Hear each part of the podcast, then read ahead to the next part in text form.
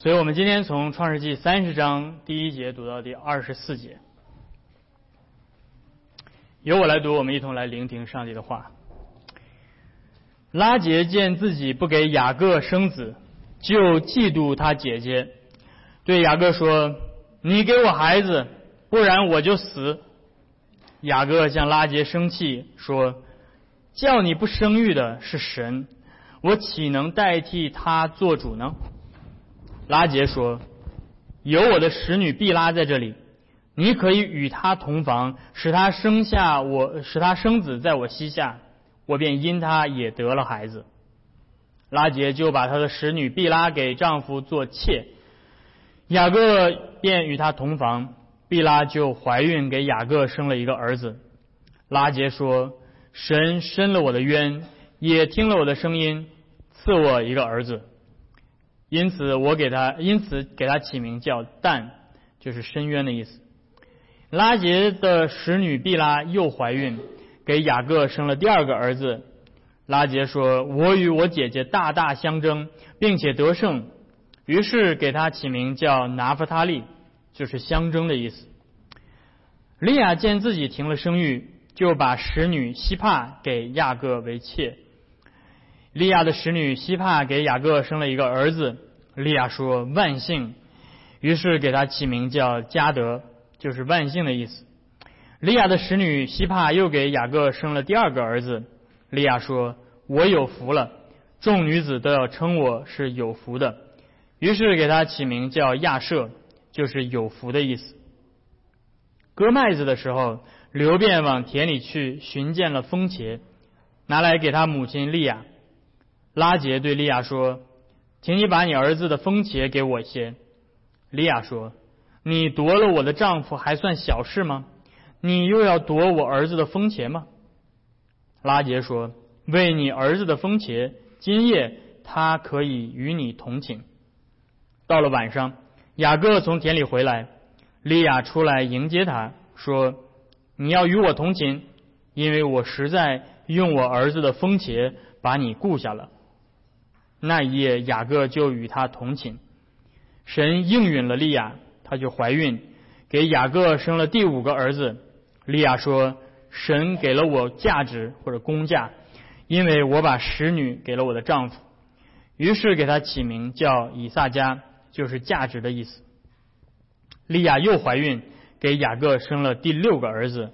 利亚说：“神赐我厚赏，我丈夫必与我同住。”因为我给他生了六个儿子，于是给他起名叫西布伦，就是同住的意思。后来又生了一个女儿，给他起名叫底拿。神顾念拉杰，应允了他，使他能生育。拉杰怀孕生子，说：“神除去了我的羞耻，就给他起名叫约瑟，就是增添的意思。意思说，愿耶和华再增添我一个儿子。”我们今天读神的话就到这儿。上一周我们讲到了雅各的大老婆利亚给他生了四个儿子。那我们看到了上帝起初在雅各离开家的时候，借着他的父亲啊以以撒给他祝福说，将来他会生养众多，成为多族，成为口哈成为旧约的教会。而这个子孙多福的祝福，在雅各的爷爷和父亲，也就是亚伯拉罕和以撒身上都没有特别明显的实现。还记得亚伯拉罕只有一个孩子呢，就是以呃以撒，当然他还另外生了一个以实玛利，但是被逐出了家门。而随后他生出来这些孩子都被他赶到了东方去，都不算作真正的圣约当中的后嗣。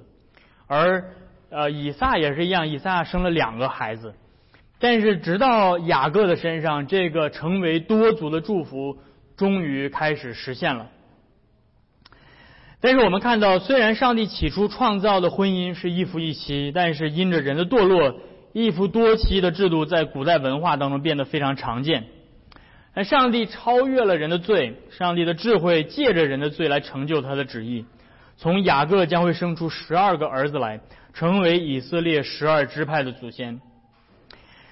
子孙的祝福从利亚开始。上一周我们看到利亚为雅各生了四个儿子，但是这也却成为了在雅各家中麻烦的开端。雅各这位圣约继承人的家中开始出现一系列的充满着悲情、嫉妒、竞争、绝望，甚至是迷信的一系列的故事。上一次我们看到了两个女人的战争，还是在亚伯拉罕的家里。如果你还记得。亚伯拉罕的老婆萨拉和他的使女夏甲之间爆发了一场战争，而在那场战争当中，最后的结局是萨拉把他的使女和以实玛利赶出了这个家。而在以撒的家中，因为以撒跟利百加是一夫一妻，所以他们家没有这么多麻烦事儿。但是到了雅各家，麻烦变得更大了。雅各娶了姐妹俩。啊，所以在雅各家又一次爆发了两个女人的战争，而圣经把雅各家中各个角色的内心跟行动都赤裸敞开在读者的面前。亚伯拉罕、以撒到雅各，包括我们每一个人，我们看到的是，在这个堕落的世界当中，我们的生命都充满着各样丑陋的邪恶。因此，当我们读到这段故事的时候，上帝要让我们做的。是让我们谦卑的悔改我们的罪，因为上帝要告诉我们，在这世上没有一人，连一个也没有。我们从不断的从圣经记录的每一页看到，那位耶和华的上帝，他如此的忍耐我们的罪，忍耐我们的刚硬，依旧信实的履行他在圣约当中所赐下的承诺。所以今天我们要来进入到雅各的家中，看这两个女人之间的战争。我们要来看的是拉杰对他姐姐的嫉妒，然后我们要来看的是他的姐姐利亚对妹妹拉杰进行的反击。那最后我们要来看的是，在整个的这段故事当中，我们如何来见证上帝在耶稣基督里所赐给我们的恩典。所以我们首先要来看拉杰，拉杰的嫉妒。上一周我们关注的重点是利亚，而这一周我们来看拉杰。像之前圣经记录的很多这些圣约的主母一样，像萨拉、像利百加，拉杰也遇到了一个女人最常、最不想遇到的一个问题，那就是不孕不育的难题。更糟糕的是，他的姐姐利亚却在他之前先生了四个大胖小子。或许这是上帝给拉杰的幽默，上帝先给了大的，而没有给小的。然后，所以这就产生了拉杰要与他姐姐利亚相争的这样的一个动机。利亚，呃，拉杰跟他姐姐利亚相争，让我们仿佛看到了亚雅各曾经与他哥哥以扫相争一样，都是小的想要成为大的，想要超越大的。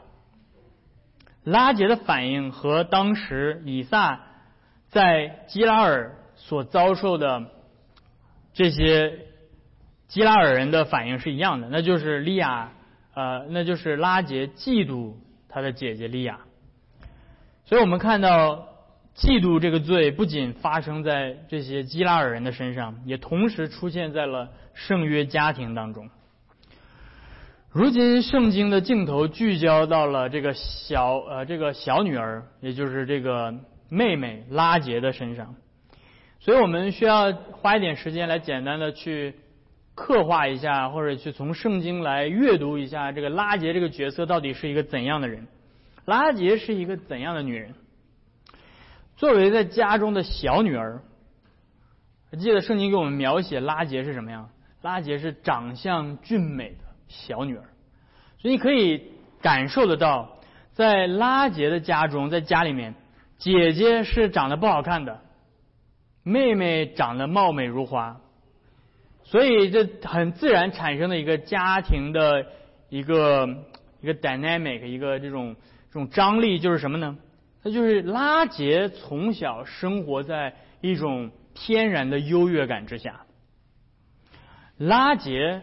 总是能不费吹灰之力的得到比姐姐更多的东西，拉杰会得到更多的疼爱、更多的夸赞、更多的关注，异更多的异性的目光都聚焦在他的身上，而姐姐也因此在拉杰的面前会变得更自卑，因为很多的东西都会不由自主的就会倾向给了拉杰，所以姐姐就会变得更加的让着妹妹，让妹妹多得一些，所以在这个家庭环境当中所产生出来的结果。就是拉杰是一个从小永远可以得到更多东西的人，而因此，当拉杰看到他的姐姐如今先生了四个大胖小子，而他无法生育的时候，他自然而然的反应就是这不对，凭什么我从小才是先得到东西的那个？凭什么现在我姐姐先得到了？所以他开始有了这种非常强的嫉妒的心理。于是拉杰所采用的办法就是对她的丈夫发怨言。拉杰第三第三十节对雅各说：“你给我孩子，这是一个命令式啊。所以注意到拉杰所说的所有的话，在圣经里全都是命令式啊。你给我孩子，不然我就死。你上一次听到有另外一个女人又要又要死的是什么时候？就是利百加，对不对？所以是。”雅各他妈，雅各这一辈子也不容易，对吧？身边两个最亲近的女人，天天要死要活的，对吧？这个，所以这个拉杰跟利百加真的是如出一辙，对吧？真的是亲戚，说话做事都是一模一样的，总是要总是要用以死相逼啊，对吧？那这句话让拉杰这种从小被娇生惯养的小女儿的形象变得更加鲜活起来。按照今天的说法，拉杰说这句话。是是是我们今天在在这个有一些不同的这些分析上来讲，这叫情感控制啊。他在利用雅各对自己的爱来控制雅各，要让雅各做一些事情。那从小被疼爱长大的拉杰，非常惯用的伎俩就是这这些使用这些情感资本。为什么？因为他有很多，因为所有人都很喜欢他啊，所有人都爱他，所以他可以用这些情感来去。呃，使用来操纵别人的行为，所以从小他只需要一哭二闹三上吊啊，爸爸妈妈姐姐所有的家人就会妥协了，用以伤害自己的方式来胁迫对方来做自己想要对方做的事情，这就叫情感操控。我们在后面也会看到雅各被拉杰拿捏的死死的啊，拉杰让雅各去做什么？拉杰说：“你现在去吧，去跟我姐姐同寝吧。”啊，雅各就颠颠就去了，所以雅各被拉杰控制的死死的。所以我们在这里面可以看到，妹妹拉杰跟姐姐利亚在圣经当中所给我们呈现的形象是极其巨大的反差。姐姐利亚从小是缺爱的那一个，所以她特别渴望爱，所以她把自己全身心的都投出去了，她想要得到雅各的爱。但是，呃，拉杰从小拥有特别多的爱，可能有点太多了，所以他特别会利用别人对他的爱来操控别人。利亚求之不得的，拉杰可以随意挥霍。所以，如果说利亚的偶像是雅各的爱，而那么拉杰的偶像就是对自己的爱。因此，拉杰的话也暴露出来他的属灵的匮乏。他没有把自己面对的困难借着祷告带到上帝面前去祈求。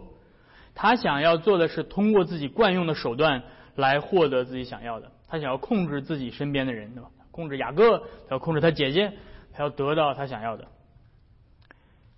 不过雅各一听这话生气了，为什么呢？而且拉杰说：“你给我孩子。”不然我就死。雅各一听，你这不是无理取闹吗？我这我怎么给你孩子？我我能做的都已经做了，对吧？我已经尽我的全力了，对吧？但是值得注意的是，从创世纪二十九章提到雅各深爱拉结之后，这是圣经当中唯一一次记录在雅各跟拉结的婚姻关系当中到底发生了什么？就是这个，就是雅各。跟拉杰吵了一架，因为孩子的事吵了一架，啊，如此深爱自己老婆的所以这也是值得大家反思的一件事情的。你在谈恋爱的时候就如此深爱着，然后结果到了婚姻生活当中，可能现实并不是那么像你想象的那样。雅各经历了伯特利，经历了艰难的东方之旅，他对上帝掌权的这个概念更加的清晰，所以雅各责备他的妻子拉杰说：“叫你不生育的不是我呀，叫你不生育的是上帝，我怎么能够替上帝做主呢？难道你不知道儿女是耶和华的产业吗？为什么你不转向上帝祈求，反而？”在这里无端的责备我呢？但是我们也注意到，雅各虽然帮助拉杰把他的目光指向了上帝，让他知道说，不是说所有的事情都是你可以通过操控你身边的人可以获得的，你需要来到神的面前，把这把你的难处带到上帝的面前。但是我们也注意到，雅各并没有尽到一个丈夫的责任，他没有像他的父亲，还记得之前提到。他的母亲利百加不孕的时候，不怀孕的时候，圣经记录以撒是怎么做的？以撒替他的妻子代求，一求就是二十年。你没有记录到说以撒跟利百加天天吵架，因为不不生孩子的事天天吵架。但是雅各圣经没有记录雅各为他的妻子代求，雅各只是对吧？一听妻子对他责备，就发了个脾气，转身走了。所以，我们看到在雅各的家中，这个家庭的关系和属灵的环境也是值得商榷的。但是拉杰还是决定自己的问题自己解决，于是他决定找一个代孕的，如同萨拉一样，拉杰把自己的使女毕拉给了雅各，使他的使女。生的也算作自己膝下的孩子，而雅各呢没有拒绝啊。结果毕拉顺利的生了两个孩子，这是雅各第五和第六个孩子。老五叫但，老六叫拿弗他利。然后拉杰给我们解释了一下这两个名字到底有什么含义。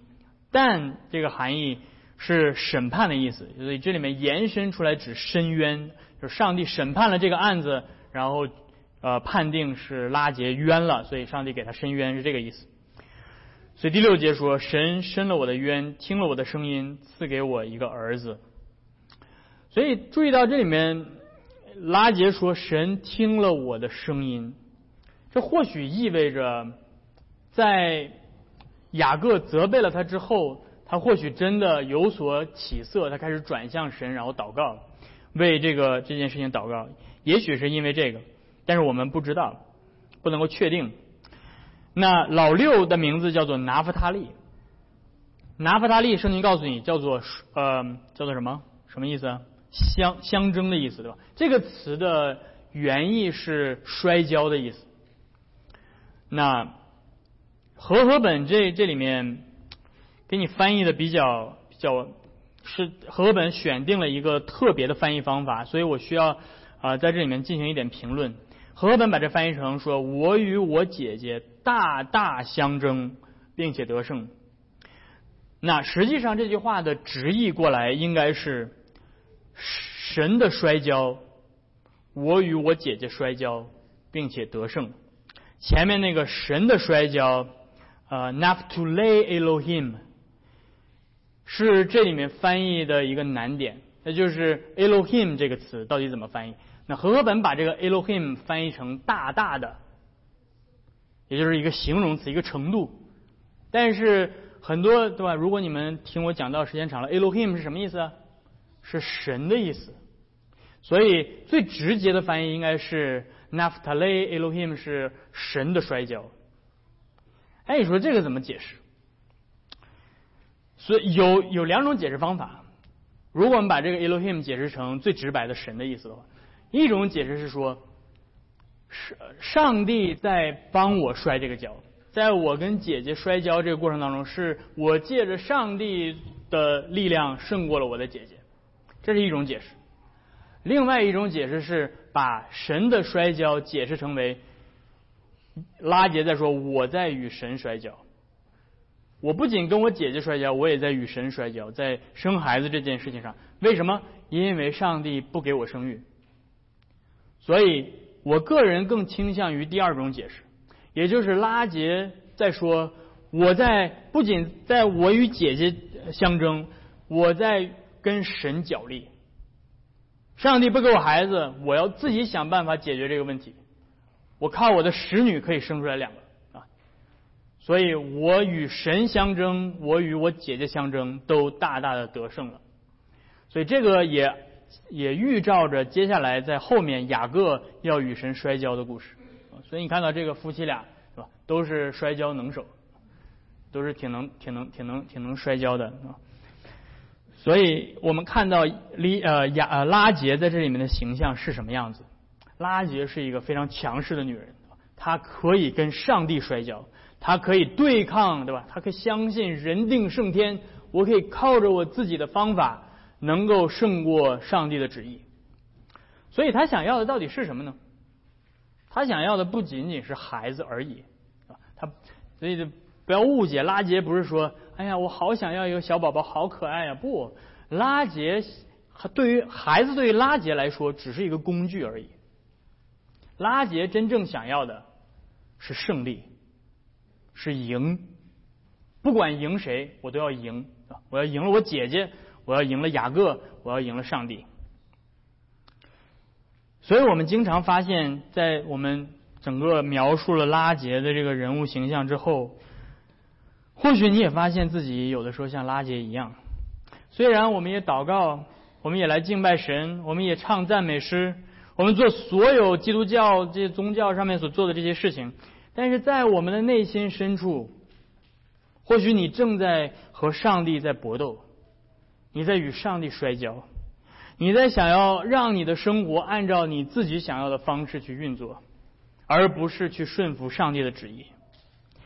我们可以寻求各样的途径、欺骗的方法来得到我们想要的东西，但是我们无法真正的战胜上帝，弟兄姐妹们。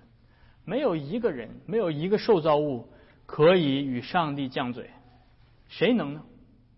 连天使都不能。但是我们注意到，就像在拉杰的生命当中一样，在我们的生命当中，上帝有很多的时候，仿佛是允许我们得到我们想要的，允许我们片刻的获得胜利，好叫我们真正的意识到。我们曾经如此渴望想要获得的胜利，只不过是一个虚假的偶像。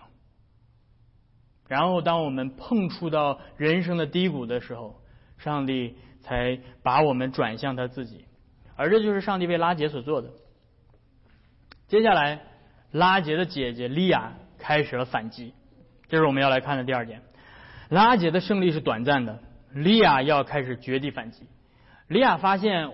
他生了四个孩子之后，他不能够再生育了，于是他也将计就计，学他的妹妹，把自己的使女希帕给了雅各。于是希帕也生了两个儿子，这是雅各的第七个和第八个儿子。老七叫加德，这个名字很吉利啊，呃，如果翻译的比较直白一点，叫好运来。对，就是比较比较直白的翻译。而这个加德这个名字也是亚述神明多神的呃宗教当中一个神明的名字。呃，在旧约的先知书里面，先知谴责以色列民去敬拜这个叫做加德的神。所以以赛亚先知说：“你们离弃耶和华，给时运摆设宴席，给天命。”盛满了调和的酒，这里面提到的是就是时运运气，对吧？中国人就讲这个运势怎么样，算命啊，讲这个。所以这个在古代的亚述多神宗教当中是一个神明的名字。而老八叫亚瑟，这个名字也很喜庆，叫快乐或者有福的意思。我们发现通过这两个名字，我们发现了什么呢？我们发现利亚在这场征战当中。他被冲昏了头脑，他开始把这一切归给了运气。我能生出来这两个孩子，是因为我运气好啊！我算了一卦，对吧？他虽然很虔诚，对吧？这个利亚，你看可可以看出来，他是一个很喜欢宗教的一个人，但是他却因为他的盲目和迷信而缺乏了判断力。但是在代孕生子这一局当中，拉杰跟利亚打了个平手。但是利亚的反击还没有结束，接下来姐妹二人来了一个正面交锋。事情的起因是因为利亚的大儿子刘辩。在田间找到了一种神奇的植物，和本翻译成叫做风茄。你知道风茄是什么东西吗？在我讲这段之前，我也不知道叫什么东西啊。当然，你们有的人可能懂这个草药啊什么的。风茄的植物学的名字叫做啊独参茄，俗称曼德拉果啊。你看玩这个网络电子游戏的，你知道吗？然后有这种宝物叫曼德拉草或者叫什么的。所以这个是曼德拉果。传说当中，这种植物有一种催情和助孕的功效，有点像这个，对吧？你吃了之后就容易生孩子，就是这个意思。所以你可以知道为什么拉杰对这个风茄这么感兴趣。但是呢，莉亚现在也停了生育，所以莉亚也非常需要他。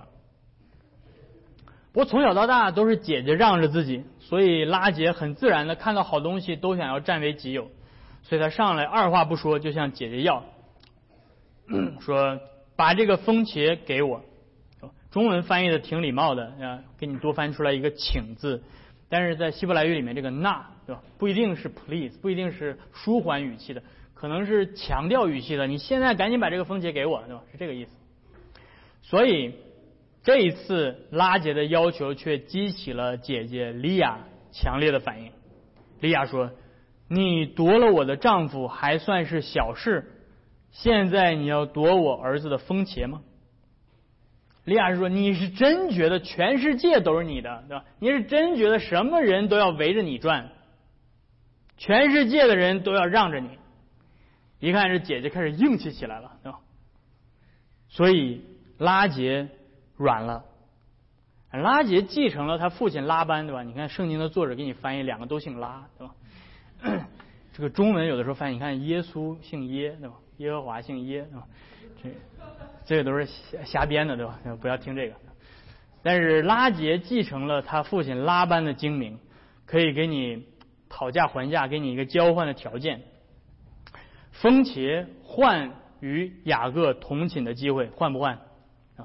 看这个拉杰非常能够拿捏的了他姐姐的痛点，他姐姐想要什么呢？他姐姐想要爱情，他姐姐想要一夜风温存。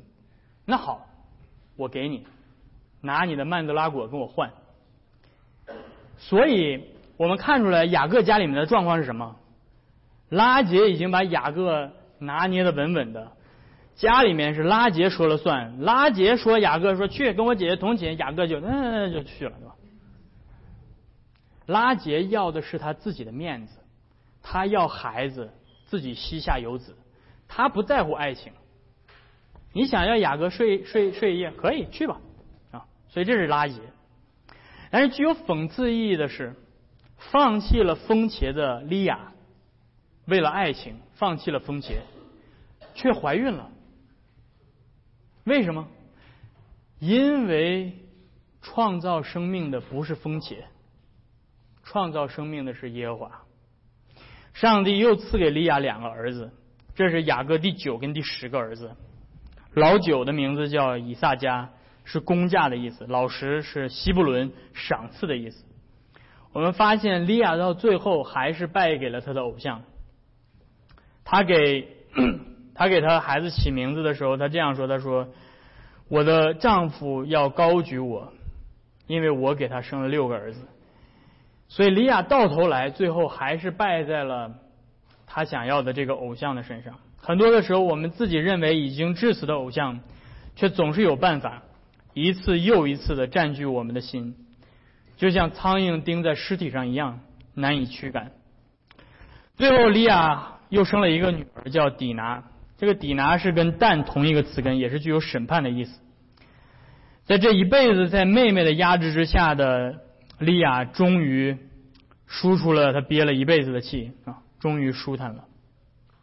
而拉杰呢，拉杰这一辈子都被青睐、被优待，一辈子都能赢的这只小母羊，用尽了浑身解数，最终他无法胜过上帝。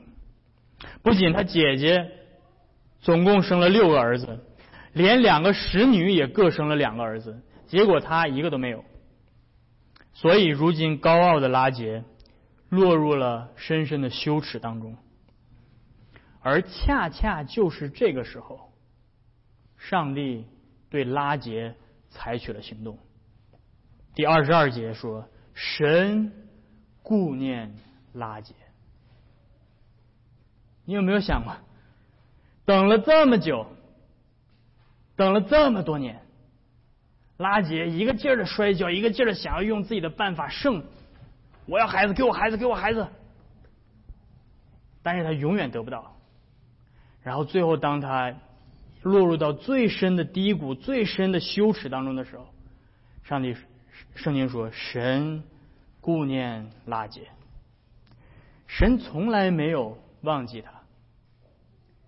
但是有的时候，上帝就是要把我们摔倒在地上，让我们进入到人生的黑暗低谷，让我们觉得上帝你怎么这么不公平？你怎么给所有人那些好的东西，什么都不给我？”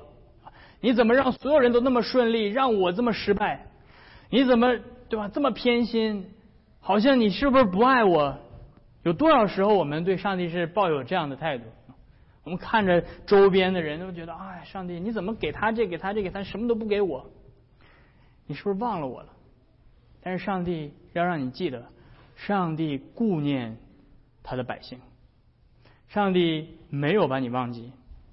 但是为什么上帝要在这个时候才采取行动呢？因为上帝需要让拉杰这样的人学会一个他人生当中最难学会的功课，那就是舍弃自己的骄傲和自己的特权。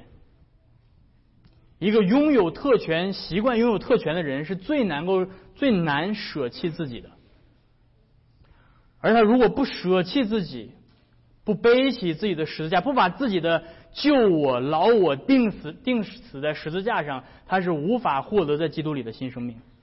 因此，上帝必须要让他经历苦难，让他经历羞耻，让他对自己完全的绝望，跪倒在上帝的面前，最终承认只有耶和华才是掌管万有的神，然后上帝才能够改变他，你看到拉杰。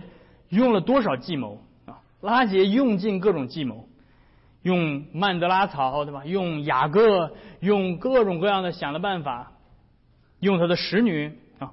但是他所用的这一切的招数，都使他得不到他自己想要的。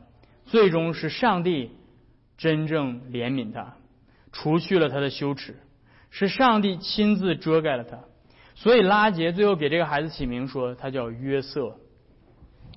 所以拉杰最后服了，拉杰来到上帝面前说：“愿耶和华再给我一个儿子。”注意到了吗？这是拉杰说的：“愿耶和华再添给我一个儿子。”不是曼德拉草能够让我添一个儿子，不是我的使女可以让我多添一个儿子，不是我跟雅各的抱怨能够使我多添一个儿子，是耶和华，是那位赐生命的主，他才能够赐给我。对吧讲了半个多小时，讲了这两个姐妹之间的纷争。你说，这到底跟耶稣有什么关系？不禁让我们问这样的问题。或许我们读圣经的时候已经问过无数次这样的问题：为什么圣经要记录这些不堪的家庭记录？为什么圣经要把这些人的内心、这些人所犯的罪都这样记录下来？因为我想。圣经嘛，对，应该记录一些积极向上的，对吧？劝人行善的一些人生黄金定律和准则，让我们读了之后，呃，能够大有启发，对吧？怎么天天记点什么事儿？应该像三字经一样，对吧？能够非常的有人生哲理。不，圣经里面记录的没有什么，你不需要去从圣经里面找什么人生哲理。圣经里面记录的很多东西都是告诉你说，哎，你跟他们是一样的。圣经记录这些是为了让我们知道，就像我们一样这样不堪的罪人，是上帝所拯救的。圣经要让我们读这些故事，不是说哦，我如何应该向利亚学习信心，我应该如何成为像拉杰一样的人，没有，那你把圣经读错了。有多少教会，有多少人，多少传道人在台上给你讲这个，像利亚一样有信心的，像拉杰一样敬畏神的，没有。他们都是罪人，跟我们一样。我们每天和他们一样，都是一群。口里称颂主的名，但是却依旧生活在矛盾、争竞、嫉妒和偶像崇拜中的罪人。而圣经让我们知道这一点是：我们的上帝，那位真正的上帝，是专门拯救这样罪人的上帝。耶稣说：“健康的人不需要医生，只有生病的人才需要。”耶稣说：“我来不是招义人悔改，我来是招罪人悔改。”整个故事里面充满着各种各样的名字，每个名字背后都有着心酸的绝望和罪。但是最终，整个故事把我们引向的是那个上帝所赐给我们的真正的名字。上帝说：“天下人间只有借着这个名字，你才能够得救。”天使说：“这个名字叫耶稣，因为他要把他自己的百姓从罪恶当中拯救出来。”所有的在这个故事里面，你看到的这十多个的名字里面背后的一切的辛酸，都在暴露着我们的罪。但是耶稣的名字向我们启示出来的是上帝的恩典。耶稣来给绝望的人带来希望，耶稣来给疲惫的人带去安慰，耶稣来给那些迷失在偶像崇拜的人带去了真正的生命。不像拉杰那样想要靠着自己的能力。赢过上帝，赢过他姐姐，赢得他想要的一切。你知道耶稣来是来干嘛的吗？耶稣来是来输的。耶稣来到这个世界上是来主动认输来的。耶稣被挂在十字架上，耶稣被打败，耶稣来承受羞辱。在十字架上的耶稣是这个世界上最失败的人，而他同时也是这个世界上最终得胜的人，因为借着他的书，耶稣迎来了我们永远无法靠我们自己赢得的，那就是胜过了罪恶、死亡和魔鬼的权势。耶稣靠着他自己的书，为我们迎来了公义、生命。为我们迎来了与神和好，而如今因为耶稣甘愿在十字架上输了自己，甘愿被打败，所以上帝使他高升，超越诸天。他如今坐在高天之上的宝座上，万口将要向他跪，向他承认，万膝要跪拜在他面前，承认他才是真正的万王之王、万主之主。十字架的道理，十字架的道理。而耶稣将我们从我们一切的偶像崇拜当中释放出来，他会在这一生当中继续揭露我们一切的罪，而我们需要做的是一次又一次的回到十字架上，我们所有的罪、我们的思想、我们的恐惧、我们一切的行为，都被归在耶稣基督的十字架上，都已经被钉死了，而我们也的确披戴了耶稣基督完美的义。因此，我们可以坦然的来到上帝的面前，让我们怀着喜乐和盼望和感恩的心，来感谢我们的救主耶稣基督，来单单的敬拜他，他是我们的救主，直到永远。阿门。我们一同低头来祷告。天父，我们来到你的面前，我们感谢你在今天借着拉杰和他的姐利亚相争的事，让我们看到了我们生命当中的偶像，让我们看到我们和他们一样。都是惯用各样的伎俩去操纵我们自己的生活，然而我们却忽略了你是那位掌管万有的主。因此，主，我们祈求你继续叫我们的心能够仰望你，让我们借着我们救主耶稣基督的十字架，能够看到你真正的掌权，让我们也能够在今天领受他的身体和宝血，来坚固我们的信心，叫我们能够继续奔走我们的天路。因此，听我们的祷告，我们这样的祈求是奉靠耶稣基督的名，阿门。